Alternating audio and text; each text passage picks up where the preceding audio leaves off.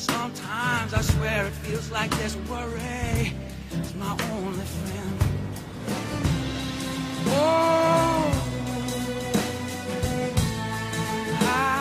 When it comes to things you care about, leave nothing to chance.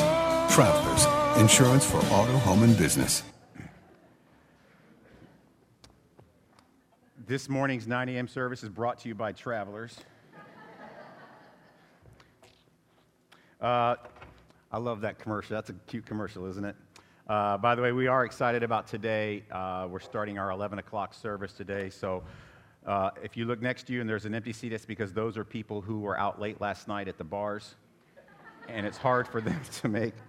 Um, but now we have some room in this service, and we'll have room in the next one. So you guys can uh, help us fill up both so we can take the message of grace to a tired and hopeless world uh, on a regular basis, and we can reach more people.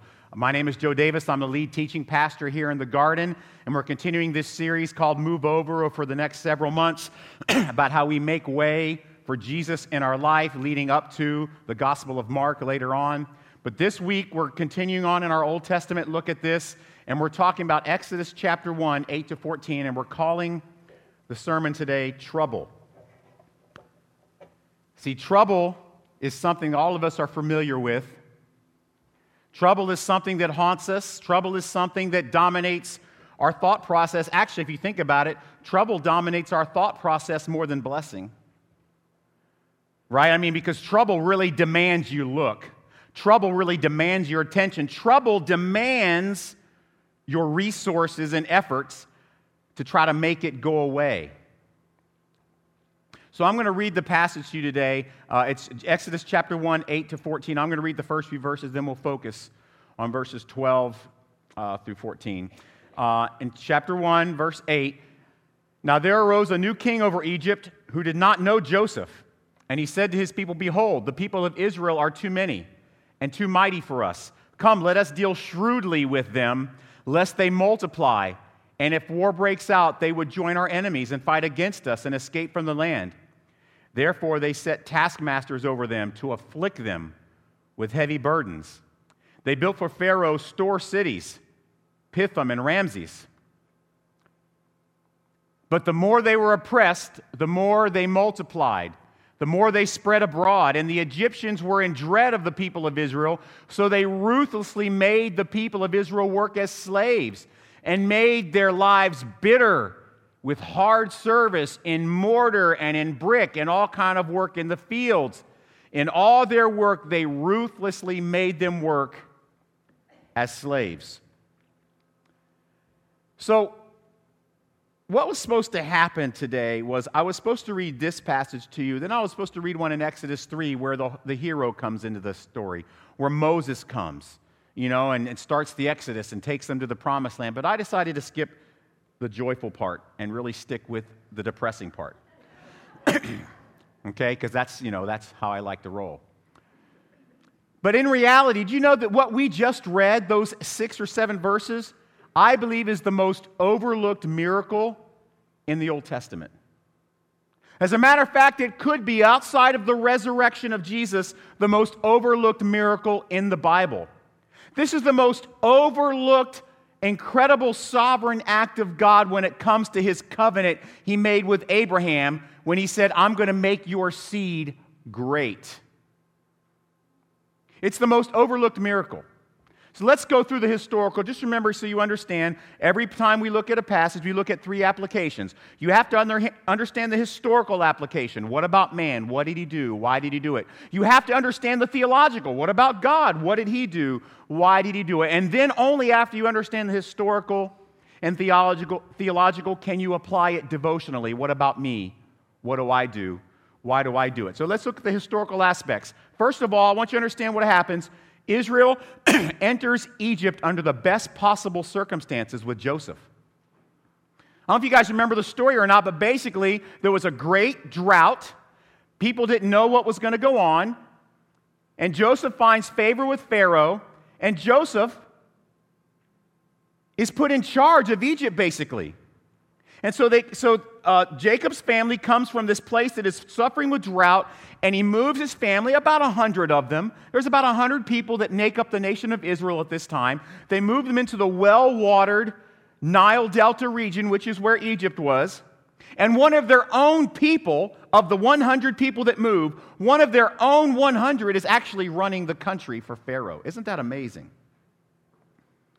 And then what the scripture teaches us is then is that Israel grew under those good conditions. And everybody liked Israel because of Jacob and also because it was just a small band of 100 people. But after about 300 years, 400 years, Egypt and the Pharaohs become very afraid of Israel. Because they're growing in number, they're getting larger and larger. And you read what happened. If we don't do something, they're going to fight with our enemies one day and destroy us. So let's enslave them and persecute them. They had forgotten who Joseph was by this time. It's 400 years later. They'd forgotten what all he had done.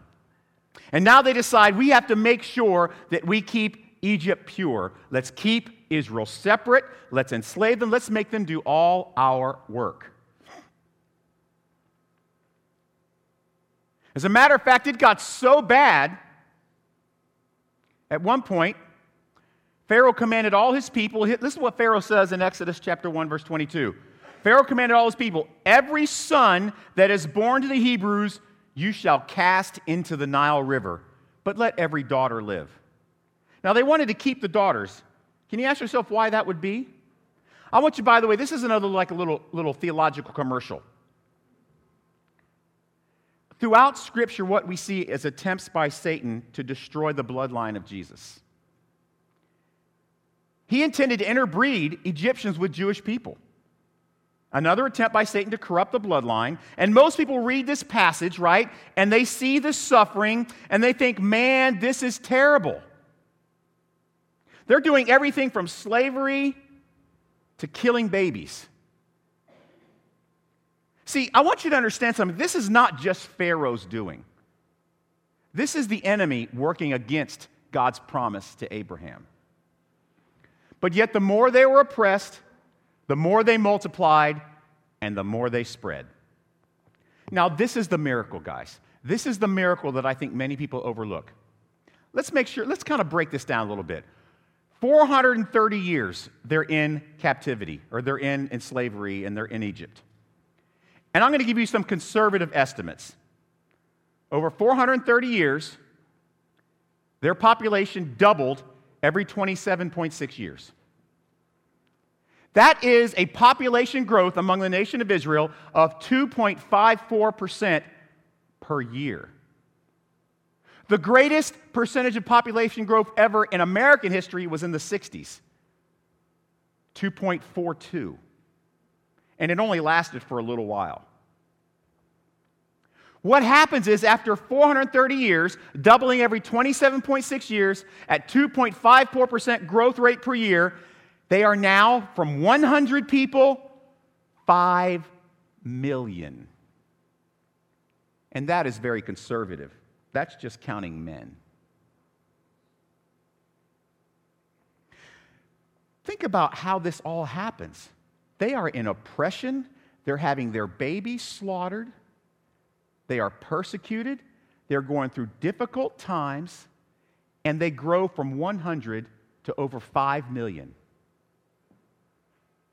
They were probably three times, four times the size of the Egyptian population. No wonder they were afraid. That is an amazing historical concept to think about. In the midst of, in the 60s, we weren't being oppressed as Americans. These people are in slavery. So let's look at the devotional side or the theological side of this. Trouble can't win. You understand what happened? Satan hated the fact that God had said to Abraham, I'm going to make you a great people. I'm going to make you a great nation. Your seed is going to bless all nations. He hated that fact. And so he needs to stop it. And he had a good weapon. He had a good weapon that could inflict a lot of pain and a lot of bloodshed on God's people. Here's the problem Satan and trouble failed miserably. We've discussed in the past how throughout the Bible we see these attempts by Satan, attempt after attempt to disrupt God's promise to his chosen and God's plan for his people. Yet, this is another example, one that is almost 430 years in the making. Can you imagine what Satan is thinking year after year after year as more and more Jews are born at a rate that's probably five times that of his Egyptian weapon? Can you imagine what Satan's thinking? These people are like weeds. I can't stop the growth of God's people. They're everywhere I look. What in the world is going on here? I kill their babies and they still populate this place. So, what are we supposed to do with this? It's an amazing miracle if you think about it, right? Here's the devotional application pain and trouble are part of redemption. And this is where I really want you to, I want to try to reach in and grab your heart this morning with this, okay? There's a very bad misperception out there that if you're walking with God, you'll have a life of blessing.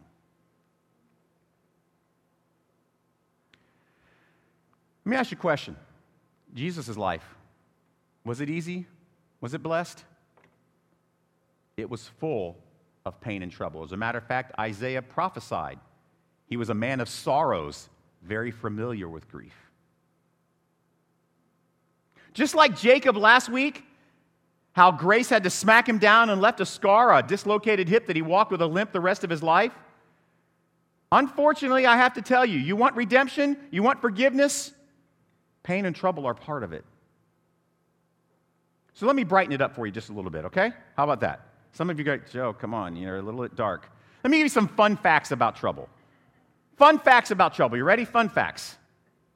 A, maybe this is not so happy. It's a result of a world riddled with depravity. See, this, you understand that when bad things happen, the question, how could God let that happen? Stupid question. You know why bad things happen? Because we are bad things. The world is riddled with depravity that starts with us. God didn't make a depraved world, it became depraved under Adam. So that's a first fun fact about trouble that the world is riddled with it because of sinfulness. But second thing about trouble, it is the birthplace of grace. It is the catalyst that God uses to regenerate us and bring us to faith and trust in Him and not in ourselves.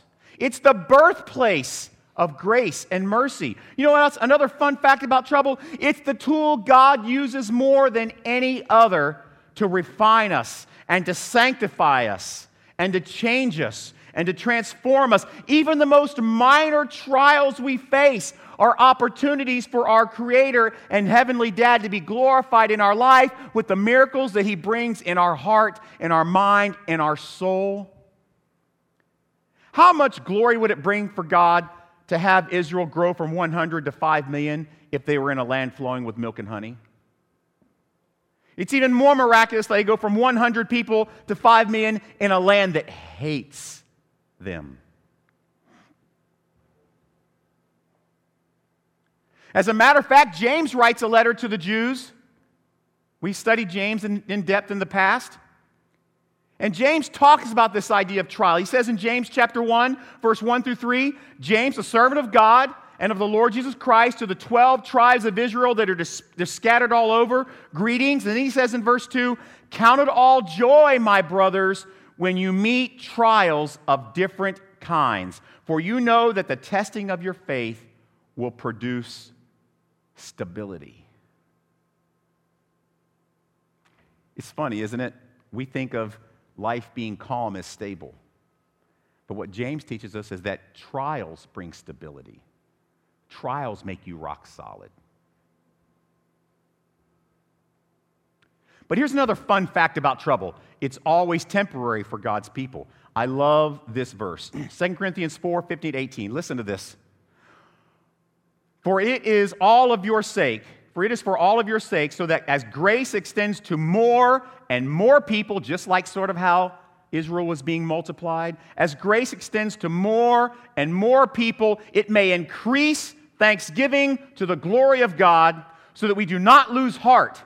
Though our outer self is wasting away, our inner self is being renewed day by day. For this light, momentary affliction is preparing for us an eternal weight of glory beyond all comparison. As we look not on the things which are seen, but we look and gaze on the things which are unseen. For the things that are seen are temporary, but the things that are unseen are eternal. Wow, isn't that a great verse? Trouble is always temporary, even if it lasts a lifetime. One more fun fact about trouble it's never too big for heavenly dad.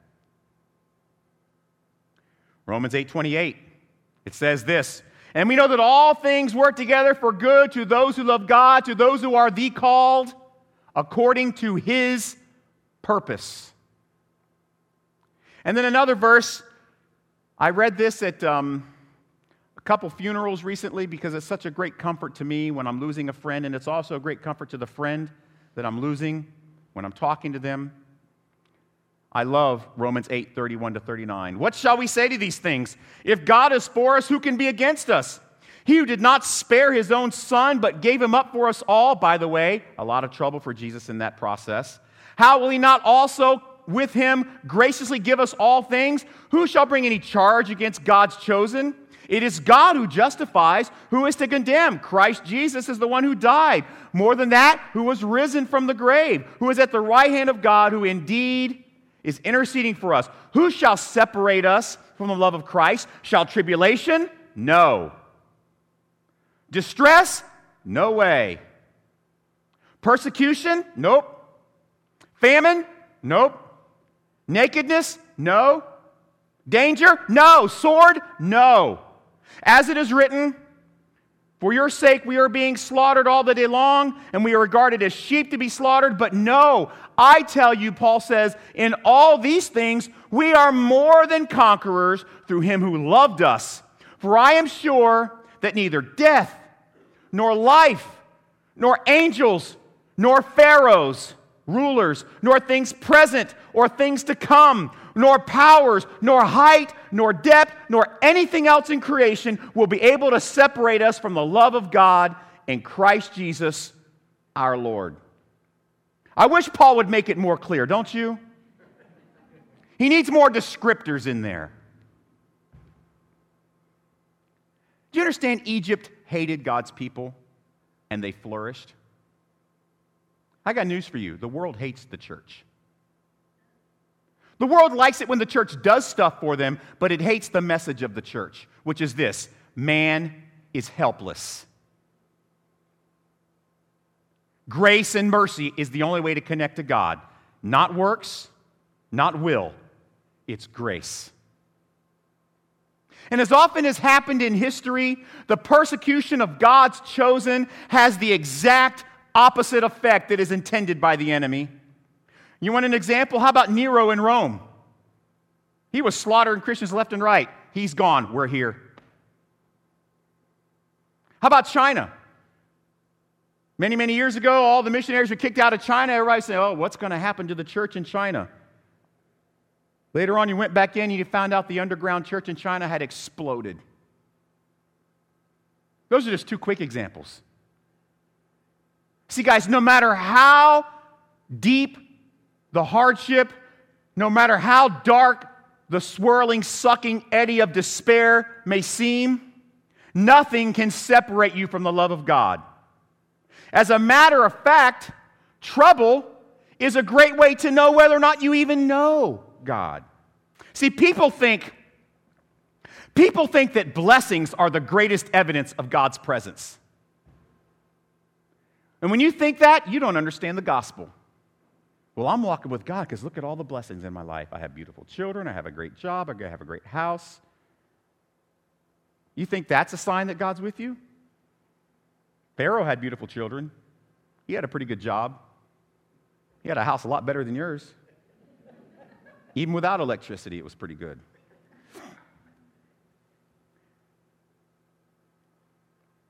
If that were really a sign of blessing, then why did Jesus have to die in the first place? You see, thriving through hardship is a much better indication of spiritual life than success when life is smooth. I know in my life, the evidence was God, evidence that God was with me was not less when I suffered. In fact, the evidence that God was in my heart was overwhelmingly undeniable and more evident when I was going through trouble. You guys know the story of my family, some of the things we went through with my daughter. Times when I was fired from churches, didn't have a job. When things aren't going well for me, and I'm not, just, I'm not just telling you because it sounds good and goes with my sermon. I'm really just trying to be honest with you. I'm trying to bare my heart to you. When things don't go well for me, that's when I know God is with me. That's when I know. There's a guy I love. I love to read his stuff. His name is A.W. Tozer. He's a great author. Here's what he says God often hides his blessing in trouble or trial, which makes it all the sweeter when it comes our way. That's why James says, Count it a great blessing when you go through hardship, because that testing is going to make your faith stable. If God can grow a people from 100 to 5 million while they're being oppressed and having their children killed, He can certainly redeem you when you're going through American trouble.